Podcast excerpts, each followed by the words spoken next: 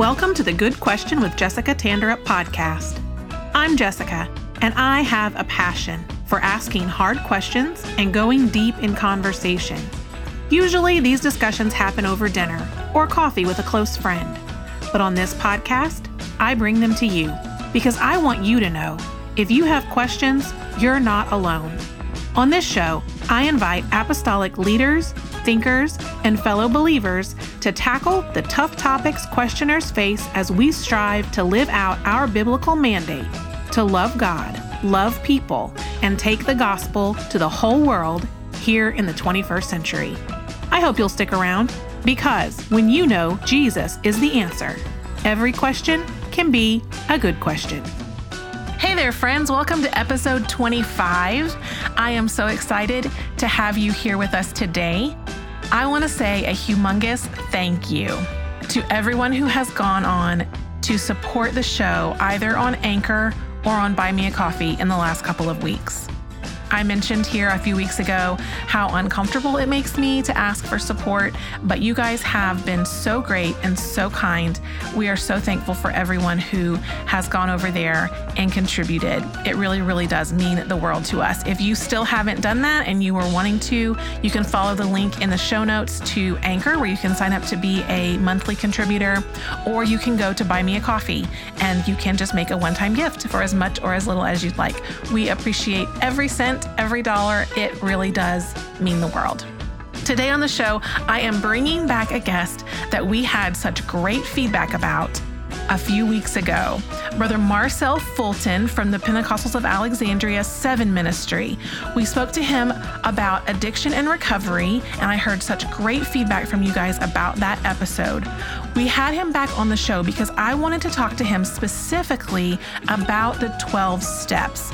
I mentioned in that first episode, I had always been taught that the 12 steps were not compatible with an apostolic lifestyle.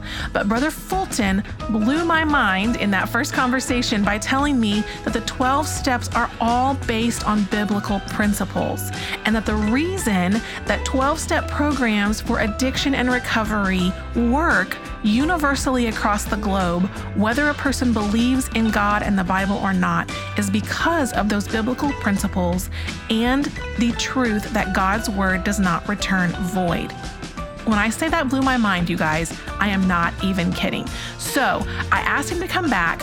We started talking through the 12 steps. You should know every one of these steps is something that could be taught on for multiple sessions. So we only brush the surface of many of them. Some of them we only touch on very briefly, but I hope this gives you an idea of how powerful and how impactful these 12 steps can be when we're talking about addiction and recovery. I hope you enjoyed this episode as much as you enjoyed the first one. Let's get to it. Here is my conversation on the 12 steps with Marcel Fulton.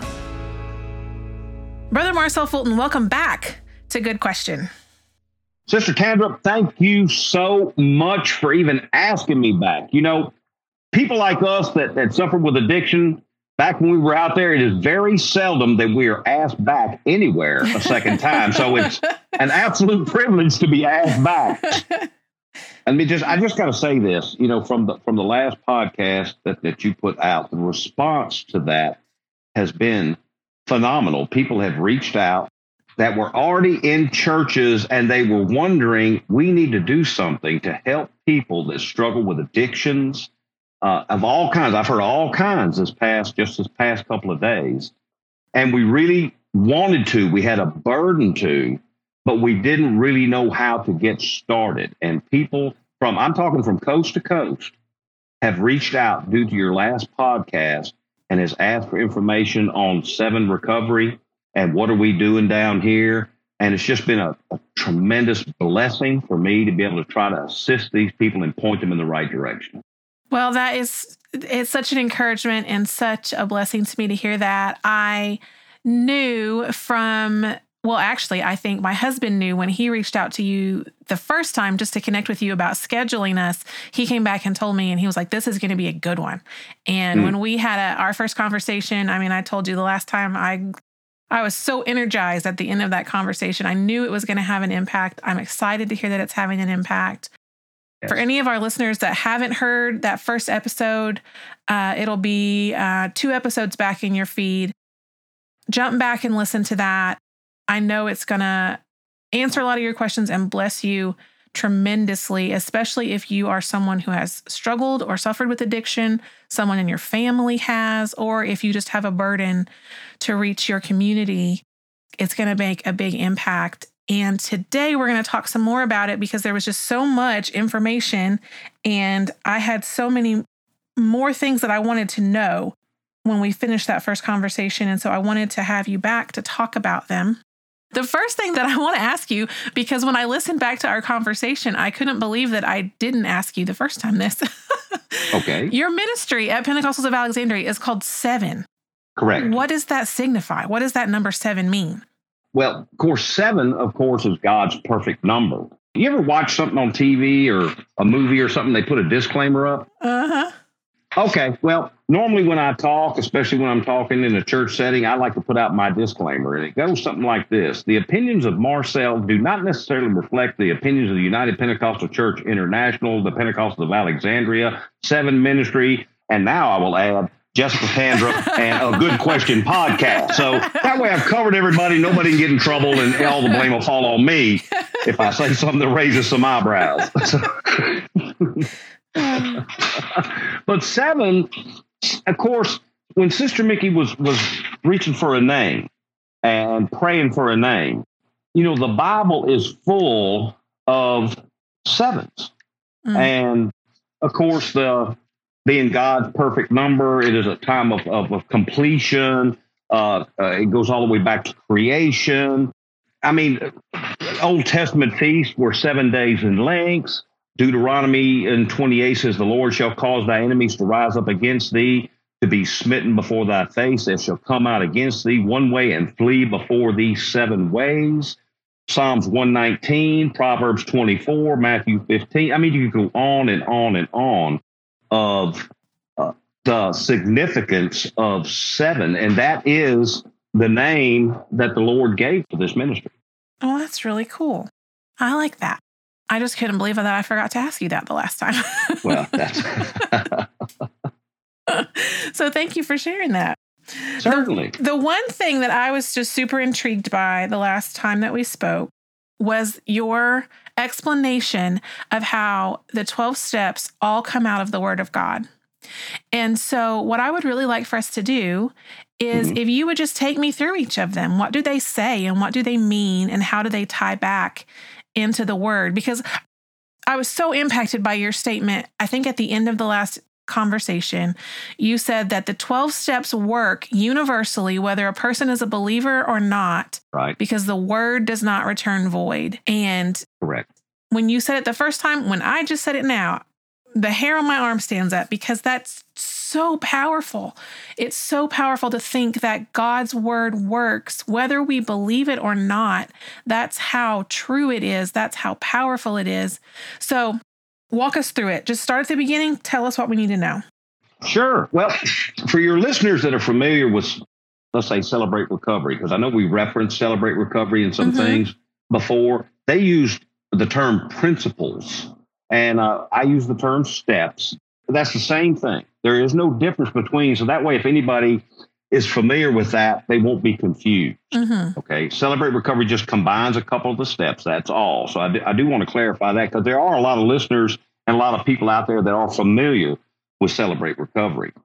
But the steps, the best way I can explain it, there's 12 of them. And I'm going to read through them real briefly so we can get an overview and then I'll back up to them. But the 12 steps is we admitted we were powerless over. Now, for alcoholics, it's alcohol. For drug addicts, it's drugs. For compulsive overeaters, it's food. For gamblers, it's gambling or pornography, or there's so many things that you can fill in the blank where it says alcohol or drugs, that our lives have become unmanageable.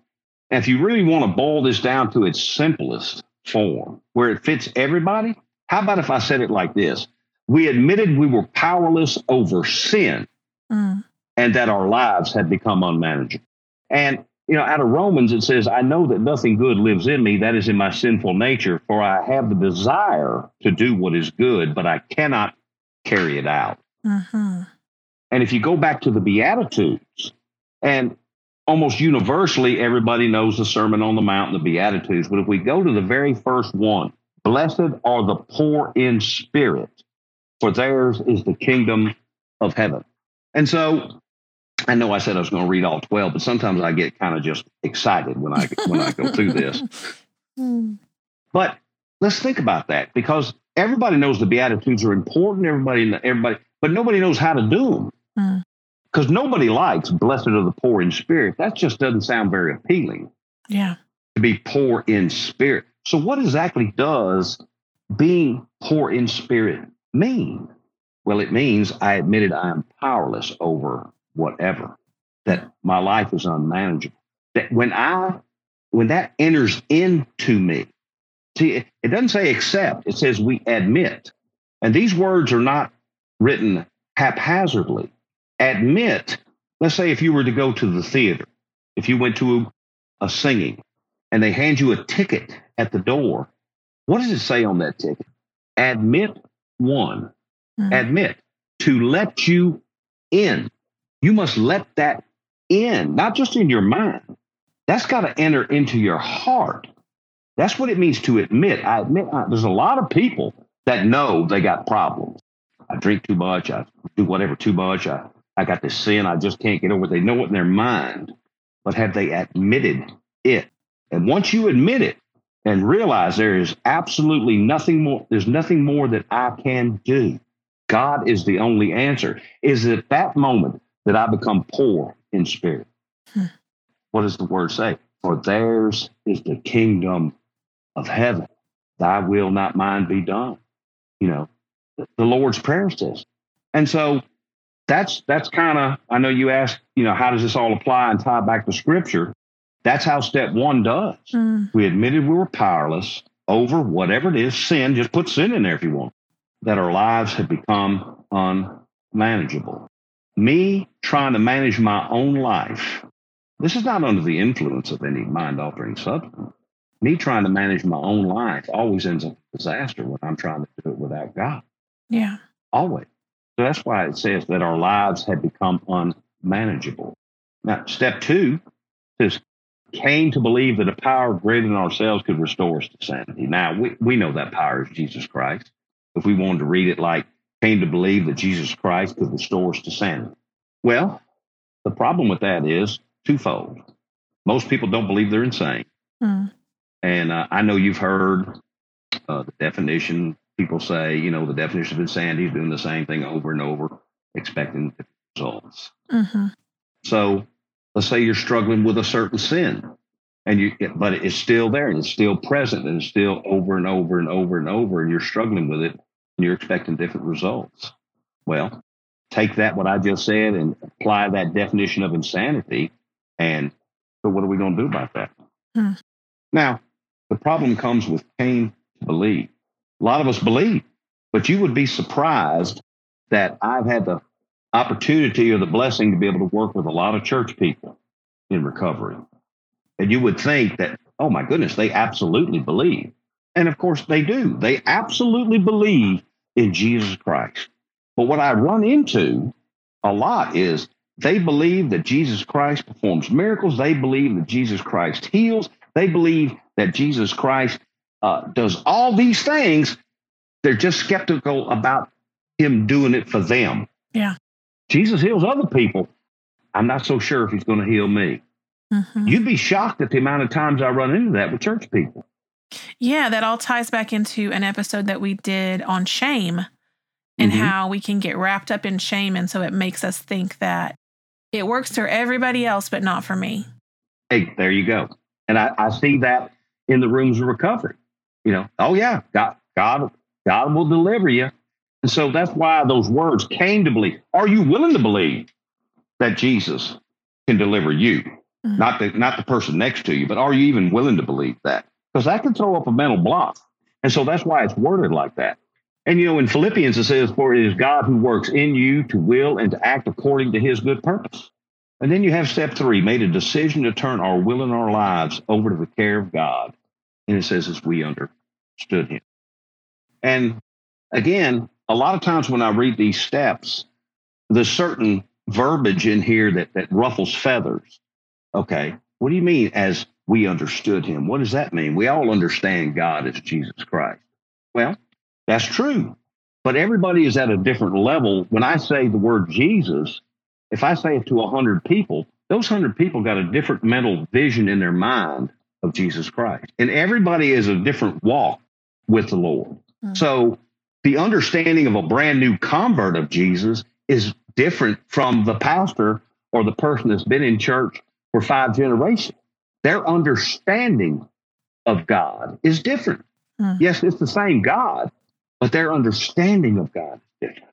That's why Scripture talks about the milk of the word and the meat of the word. Mm.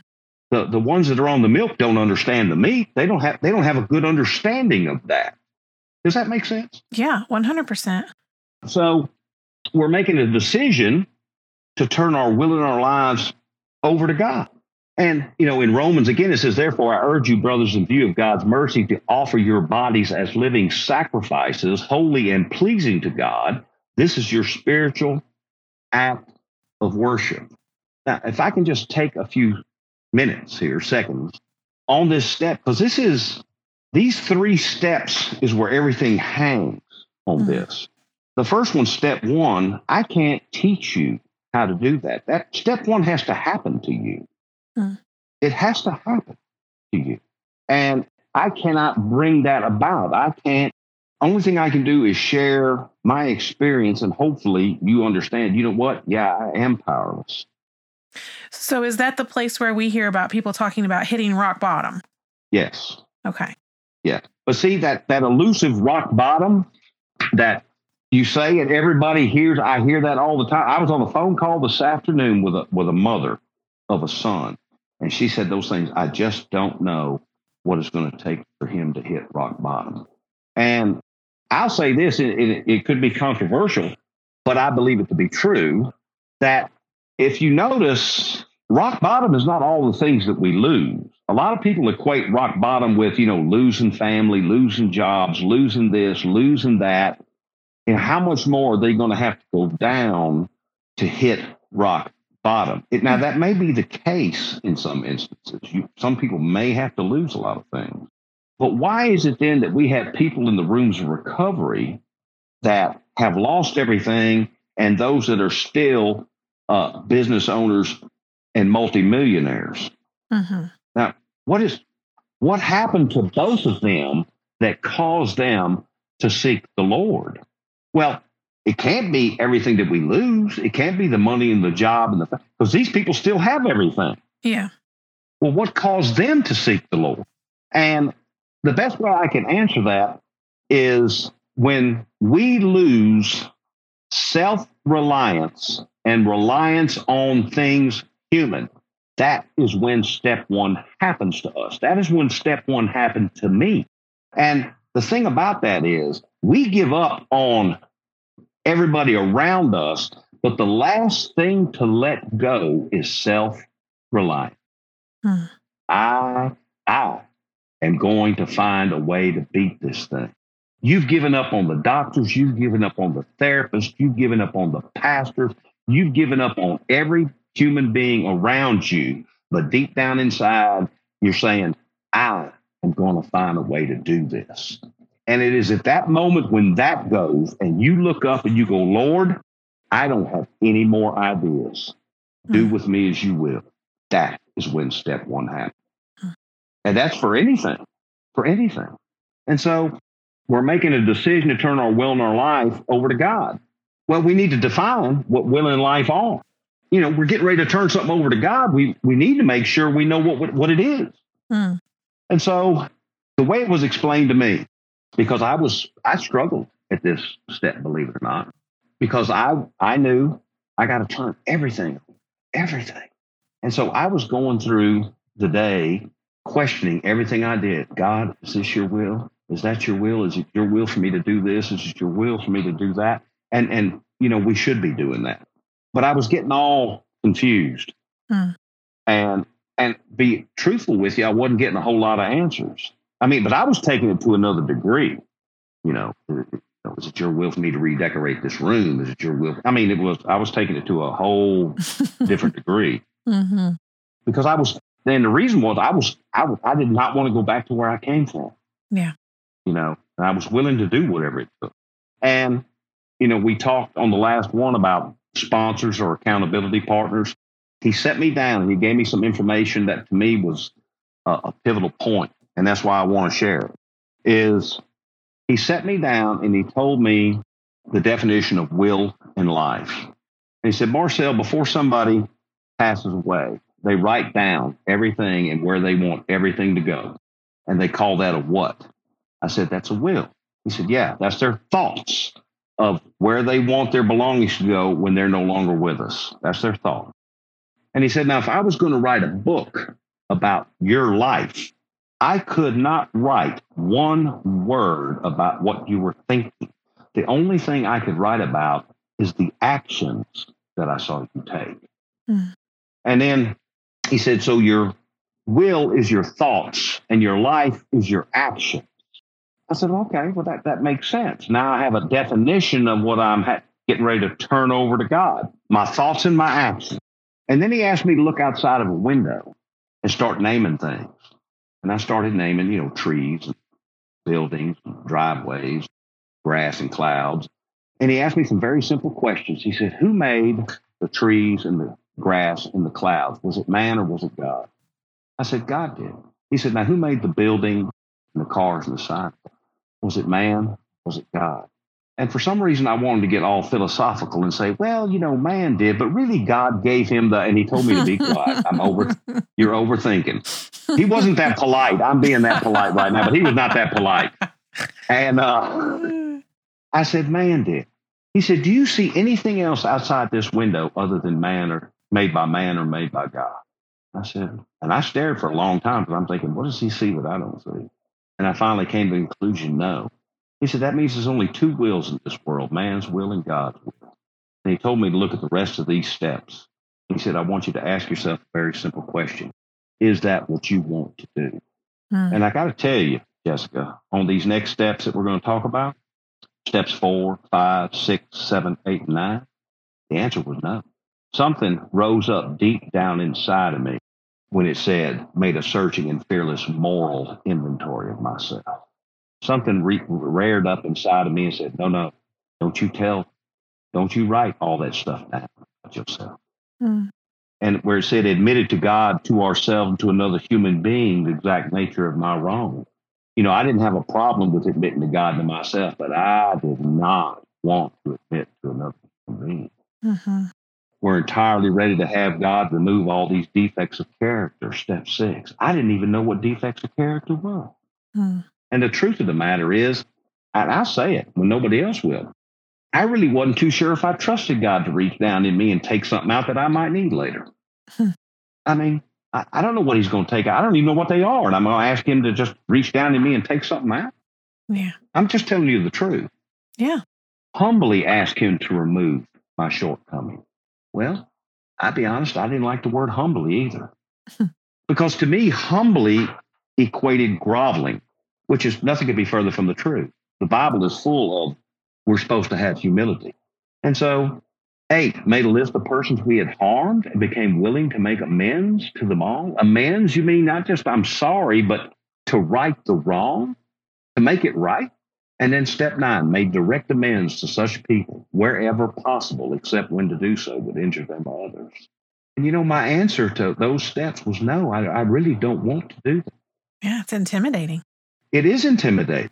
It is. But you know what? He pointed out that thing that you have rising up inside of you telling you no is your will. Huh. That's your will. Now, wait a minute. Now, you've just made it. You're making it, getting ready to make a decision to turn your will in life over to God. So if something's rising up inside of you saying, no, you don't want to do that, then the doing of the opposite of that would be God's will. Now, that only applies to what we're talking about here. Don't take that to mean everything in life, okay? Mm-hmm. So if I push through that feeling of fear that's rising up in me and take this biblical step, I have in effect turned my will over to God's will because it's God's will for me to do this step. Does that make sense? Yeah. And so that, you know, maybe it's just me. That was a complete turning point in my recovery because these steps are not for the faint-hearted. That's why it's so difficult to get people to do it. That's why nobody wants, even church people don't want to do it. They don't want to do it. Yeah. It goes against our will. It goes against our flesh to take these biblical steps. But, you know, that's why the rest of the Beatitudes talk about blessed are they that mourn, for they shall be comforted. Look, this is a painful process, and I'm going to mourn when I go through it. Blessed are the meek, for they shall inherit the earth. This causes me to be meek, to be humble, to go through this process. It causes me to do it. Mm. Blessed are they which do hunger and thirst after righteousness, for they should be filled. Blessed are the merciful, for they shall obtain mercy. What at any of these steps that I have just mentioned goes against what I just read out of Matthew? Nothing. No. Nothing. But if I want to be blessed, as it tells me in Matthew 5:1-7, I need to do these steps. And so for some, I will say this, for some it comes simpler. You know, some people can do it. Most of us don't want to do it. We'd rather endure the pain that we're in rather than do this. And then, yeah, because as bad as the pain that we're in is, sometimes it's more comfortable than thinking about trying to change it. Mm-hmm. Oh, absolutely. It's our comfort zone. Trying to go through all the steps that'll change. Yep. You know, and then we can go into, you know, step 10 says continue to take personal inventory. And when we're wrong, promptly admitted it. You know, I'm going through the day, I'm continually monitoring. And see, inventory, I'm kind of roughly going through this, but you see those steps, step 4, when I'm working with somebody on this, or if I'm teaching a lesson on the inventory in 7, I spend an hour, sometimes 2 lessons, just going over the inventory process. And you said step 4 was taking the inventory of yourself? Yes, made a searching and fearless moral inventory of ourselves. A moral inventory of ourselves. Yeah, if you got a minute, I will kind of cover just a little bit of that briefly. Yeah. You know, the main thing when I'm doing this inventory, and it boils down to some certain things. First off, God gave each and every one of us instincts. He gave us a social instinct, a security instinct, and a sex instinct, and he gave us ambitions. That's what separates us from everything else. That's what separates us from the animals. Those are God-given instincts. That's why we marry. That's why we have communities. This is why we have jobs. Without these instincts, we wouldn't want to work. We wouldn't care if we had a roof over our head. We wouldn't care if we procreated. That's why these are God-given instincts. Okay? Now, we can either fulfill them properly by the word of God, or we can fill them improperly by our will. But being as their God-given instincts, they're going to get fulfilled. Mm. They're going to. Now, most of us have spent too much time trying to fulfill these instincts improperly. So that's why we should go with the word of God, and that's our test. That's our how we should fulfill these. But the key is they're going to get fulfilled. Mm. And so the killer things for people that suffer with addiction, and I would say any problem, falls into just 3 or 4 categories. The first one is resentments is the biggest problem. And we talked about the root of bitterness last one. Mm-hmm. But you see resentment, anything that irritates me or gets me mad, that is a killer for people that suffer with addiction. Resentments. And that leads more people back out to drink or drug than anything else. Hmm. Resentments, bitterness, and it is absolutely deadly for the person that, if you know anybody that suffers with addiction, this holds to be true across the board. If you know anyone that suffers with addiction, or if you've heard of anybody, they will blame everybody around them for their problems. But they never blame themselves, ever. It's always everybody else's fault. It's my spouse's fault, the children's fault, my boss's fault, my pastor's fault. It's everybody else's fault. Mm. And so that's why we need to make a list of these resentments. We make a list of our resentment. You just write them down. I'm resentful at them or her, him, or the church or the IRS. It makes no difference. You write everything down that aggravates you. And you do this in a specific way. It's not just haphazard. You make a list. That's top to bottom. You don't write across the page because we normally, our brain is focused to write and start writing to the right and right. No. When you go to the grocery store and you make a grocery list, you write top, you might eggs, milk, bread, cheese, you know, you don't go eggs for a cake, milk for, no, you don't, no, you just make a list top to bottom. Okay. And then once you finish with that, you've asked the Lord to reveal to you everything. Lord, help me, reveal to me everything that angers me or bothers me, or, you know, resentment is just re-feeling. So you just, you know, a memory or something that brings up and you feel the pain over again, or you feel the anger over again. Anything that's doing that to you, you write that down. And then you, when you're finished writing, you go to the second column and you write the cause. I am resentful at person A because they did this to me. And then you fill out the list again. And then you go into what part of me was affected, which instinct was stepped on. Was it my social instinct? Was it my self-esteem, my personal relationship? Was it my security instinct? Was somebody after my money? Or did somebody, do I have to be spoken to a certain way for me to feel okay about myself? That's emotional security.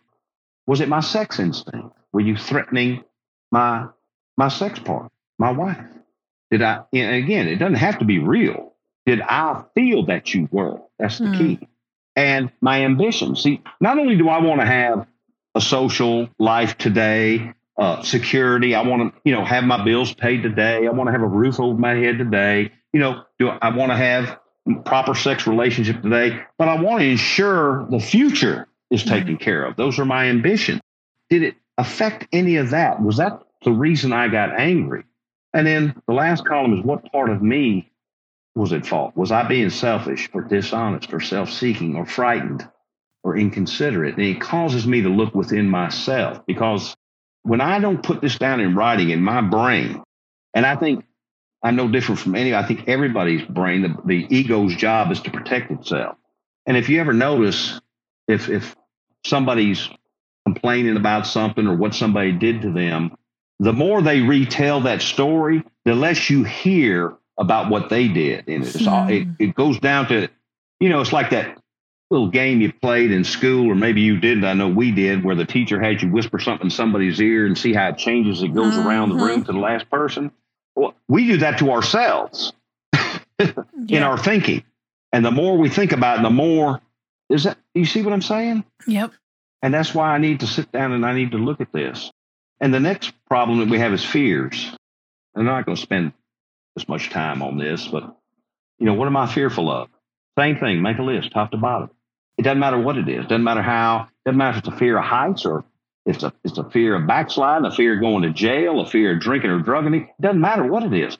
Put it down. What am I afraid of? Afraid of dying? I've seen it all. Do the same thing. Why do I have this fear? And then you go through the same process. And what fear is going to, what this inventory is going to show us is that the reason I'm fearful is because I'm relying on self. That's all fear is self-reliant. All fear is self-reliance, and it is not God-reliance. That's, you know, it told me in the instructions to take these steps. We ask ourselves why we had this fear. I've been leaning too heavily on the handrail of reason, and I haven't been leaning on God. That's just that quickly. And then the one nobody wants to do, a review of my sex conduct. Who did I harm and what did I do? And I go through the same process. And then I fill out another one. Harms other than sexual. Who have I harmed in my life? It could have been with words. It could have been with actions. It could have been any number of things. And I need to sit that down, and I need to look at all these things. And now you know why nobody wants to do this. Nobody wants to do this. But what does Scripture say? Huh? Let us examine our ways and test them, and then return to the Lord. Well, this is how I examine my ways. Yeah. This is how I'm truly examining my ways when I do this. I'm not just kind of running through my mind where, you know, my part becomes less over time and their part becomes greater, or I justify my actions or my behavior. This truly teaches me to examine my ways and test them and then return to the Lord. This is just like, I'm just marveling again that the idea has crept into the church that these things are somehow not in line with the word. This is intense. It is. Intense repentance.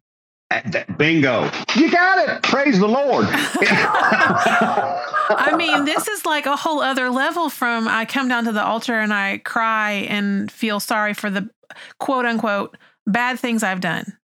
Yes. Like, this is going through and like laying it all out. It is. And really examining it and whew. Yes. No wonder nobody wants to do it. There you go. I mean, it goes against our flesh. Mm.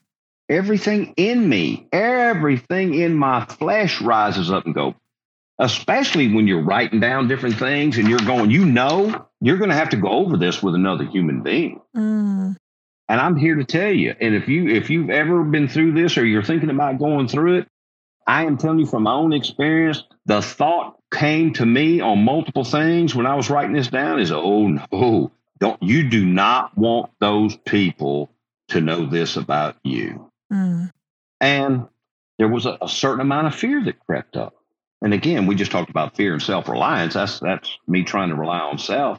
But, you know, if you were like me and alcohol beat me to a point where I didn't care what you knew, I did not care. I can't do this anymore. I am willing to do whatever it takes to get well. Mm. You know, I remember when I went to the altar to repent, and I had already been through this inventory, and I went down there and I wanted to receive the Holy Ghost. And I went to that altar. Now, when I threw my hands up, and I understand you don't have to do this. Okay?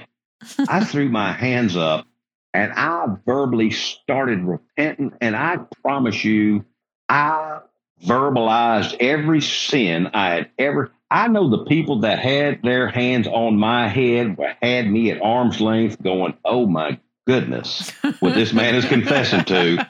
But I didn't care. I wanted God more than I wanted anything. And I think that's a point we have to get to. Yeah. Hmm. So I agree. I'm so glad you got it because you said it. This is repentance. Yeah. It is repentance. And that's not to say that if we haven't gone through this whole process that we've never fully repented, but no. And that the blood of Jesus doesn't cover the repentance that we participated in or offered to him. It's just not at all.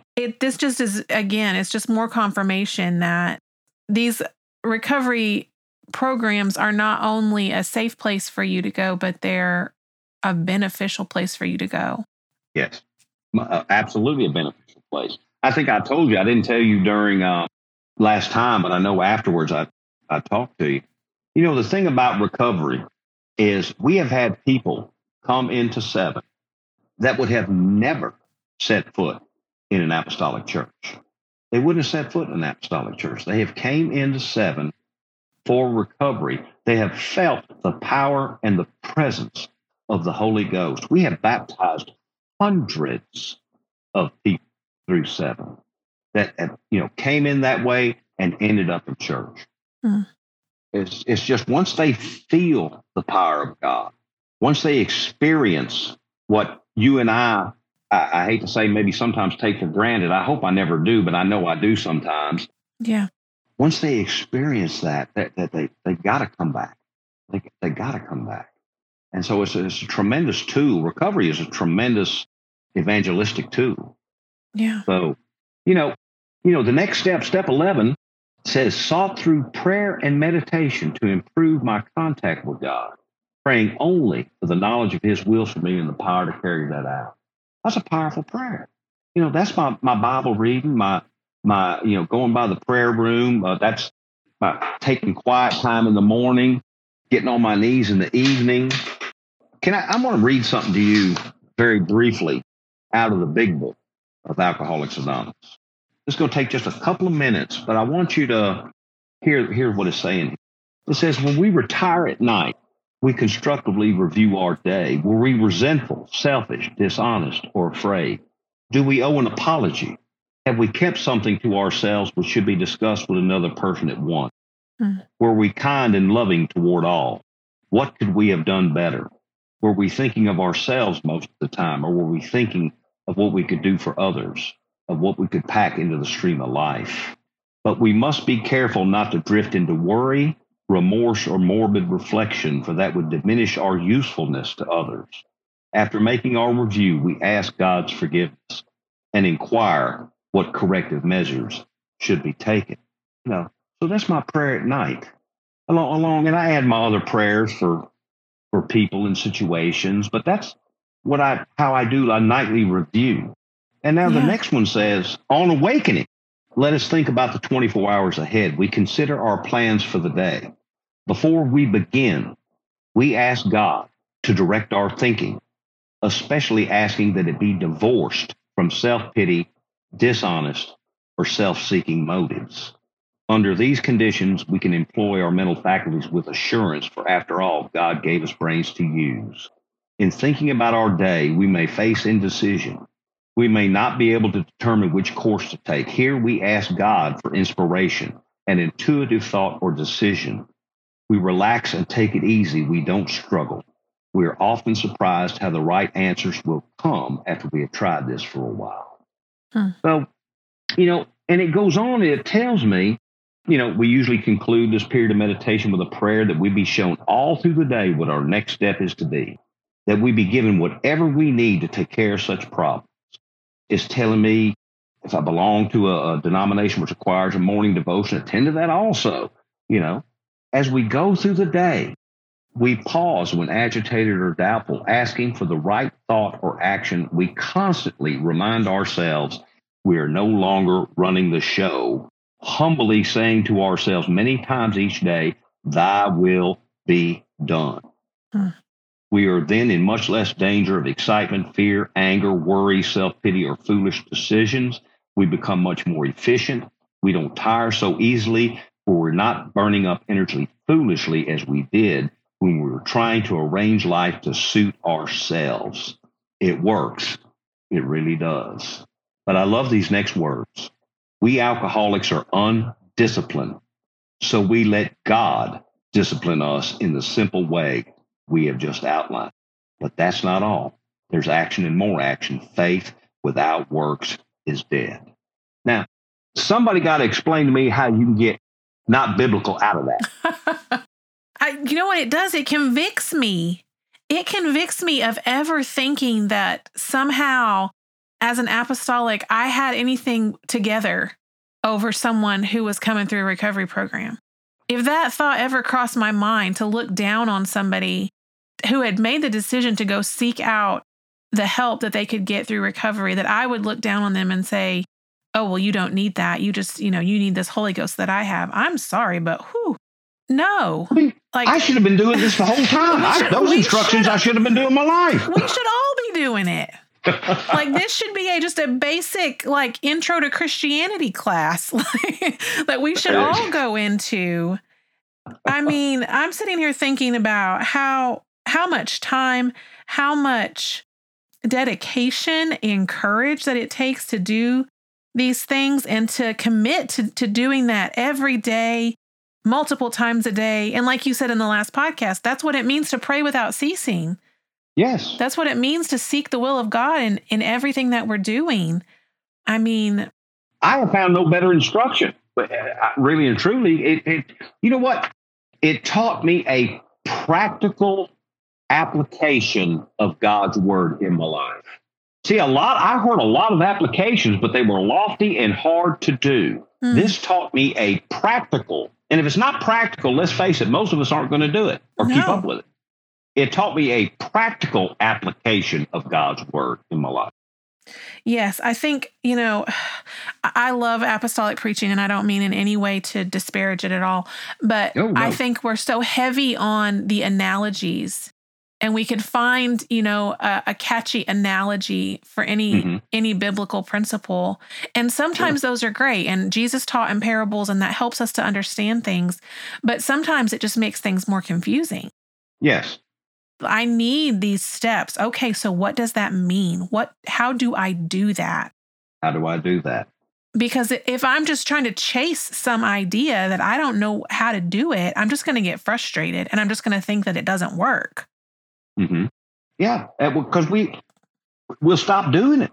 We will stop doing it if it seems too difficult to do. That doesn't mean, look, this is very difficult to do. Yes, it is. But at least it's broken down into words that I can understand and apply. Yes. People get frustrated when they don't quite catch what you're trying to say. Yes. You know, I ran into, and I think we may have talked about this, or I've talked about it with churches that I've dealt with. You know, when I read through some of the steps, we use the term God as I understood him. And we talked about that in the very beginning. And talking about a conception of God. You've heard that. And that's why a lot of apostolics, a lot of church people get turned off, because they've heard that, you know, you can use a conception of God. And I don't think we ever answered the question, and it's my fault, because you did ask me the question, what happened in the other rooms? And I don't think I fully answered that, but I'd like to if you got a second. Yeah. Is, you know, secularism has crept in to those rooms. You know, it used to be when you went all the way back, and again, I talked a little bit about the history. In the beginning of recovery, was God was the answer, period. There was no if, ands, or buts about it. And then when somebody talked about a conception of God, I've said, you know, Jesus taught in conceptions of God. You know, when he was talking to the Pharisees and the Sadducees, he talked about the creator, because that's what they knew. When he was talking to the people at the Sea of Galilee, he talked about being a fisherman. When he was talking to the shepherds out in the fields, he related to the good shepherd. Now, those were all their conceptions of God that he taught with. You know, when you said he taught in parables, he did, and he used conceptions. Now, they were different gods, but he taught in a conception that they could understand. Yes. Even when he spoke about God as the Father. Yes. Yes. So that's not making up another God. Now, what happened is, and you know, the recovery came, you know, got big. Recovery became big business. Mm. The government got involved, and then they all of a sudden they threw in the separation of church and state, and all the verbiage had to be changed. And that's where everything got garbled, watered down, and infiltrated. Gotcha. That's where all that came from, because, you know, if you're going to and there's a lot of them, if the government's going to pay for you to have treatment, then you got to follow some. Does that make sense? Yep. That's where a lot of that came from. That's so interesting. Well, I'm just thrilled that we're changing the conversation, that we're letting people hear this, and that it's making a difference. And like you said, people are reaching out to you to find out more information, to figure out how to get these programs into our churches, because I'm sitting here thinking I need to go find myself one. I've never had a drop of alcohol in my life, but I think I need to go find some place where I can sit and listen to this teaching and apply it, because I mean it applies to all of us. Yes, and you know we just had a wonderful lady come over from a treatment center over in Texas to talk with us this past weekend, dealing with compulsive overeating. That's another thing that's not talked about in the church either. And, you know, she was talking to us because we do deal with that. And that's another hurt, habit, or hang up. It's actually another addiction when you're talking about. And it was just fascinating. Spent 3 days with this lady who has recovered. She has got a tremendous testimony. She had recovered from alcoholism, adult child of an alcoholic, and an obsessive compulsive eating disorder. Hmm. Just an unbelievable testimony. But the information that she was giving us to be able to help with others in our addiction ministry was dealing with that. It's widespread. It's more than drugs. It's more than alcohol. It's so much more. Yes. Yes, and I love the phrase that you use, the habits and the hang-ups. We've all got them. Oh, we all do. No matter what we want to try to portray to other people or even to ourselves, that we've all got them. So, yes, indeed. I appreciate you so much coming back to talk about this. I'm so excited about what God's doing with it, and I'm thrilled to learn about it. You've got me intrigued and I want to learn more. And like I told you, you've got people reaching out to you. I've had people reaching out to me saying that it's a confirmation of something God was already saying to them, that they need to be working in this field. And so thank you again for coming on again. I want to meet you in person someday and shake your hand, and I hope we get a chance to do that sometime soon. I hope we do. Yes, absolutely. I hope so. All right. It's been a privilege. It's been an honor. It really and truly has. And I got to thank my pastor, Pastor Anthony, and Sister Mickey, and the staff, the pastoral staff at the POA, for just trusting me and allowing me to be on something like this with you that is far-reaching.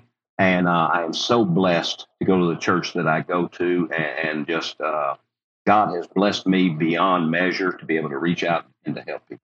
Well, I'm so thankful that Sister Megan acted on the calling and the burden that God placed on her heart, because it's reaching out. Yes. As always, He goes above and beyond what we can ask or think or imagine. So. Oh, yes. I'm excited to have a little small part in getting the word out. Oh, yes. Thank you. God is using you mightily in this. You guys, I could start a whole new podcast just talking about 12 Steps Addiction and Recovery with Brother Fulton. He is so fun to talk to, so encouraging. I loved having him back on the show. I hope you guys enjoyed that conversation as much as you enjoyed the first one. I hope you'll share it with someone. I was so encouraged to hear the stories of people who have reached out to Brother Fulton about starting 12-step ministries in their churches. Knowing that conversations we have on this podcast are making a real-world impact on people that can impact their families for generations to come, that makes me so excited. If you want to continue to support us in those kinds of endeavors, I hope you'll go check out the links in the show notes for Anchor and for Buy Me a Coffee. We appreciate everything that you give so that we can continue having these conversations that are impacting people in their actual lives. I hope that you'll share this episode with someone. I hope you'll talk about it on social media. Come and find us. I'm on Instagram at Good Question Show or Jessica Tanderup. That's Jessica T as in Tuesday, A-N-D-E-R-U-P. You can find us over on Facebook. Search Good Question with Jessica Tanderup Podcast. You can find Brother Marcel there on Facebook as well. We hope that you will reach out and let us know how these episodes have impacted you. If you'd like to email us, you can also email us at goodquestionshow@gmail.com. This podcast is a production of Good Question Media and is produced and hosted by me, Jessica Tanderup. My co-producer, editor, and the man who knew that Brother Marcel was going to be an excellent guest from the first minute he spoke to him is my husband, Dave Tanderup. Our audio engineer is Joshua Walzik. That's it for this week. We'll be back here next Tuesday with another Good Question. See y'all then.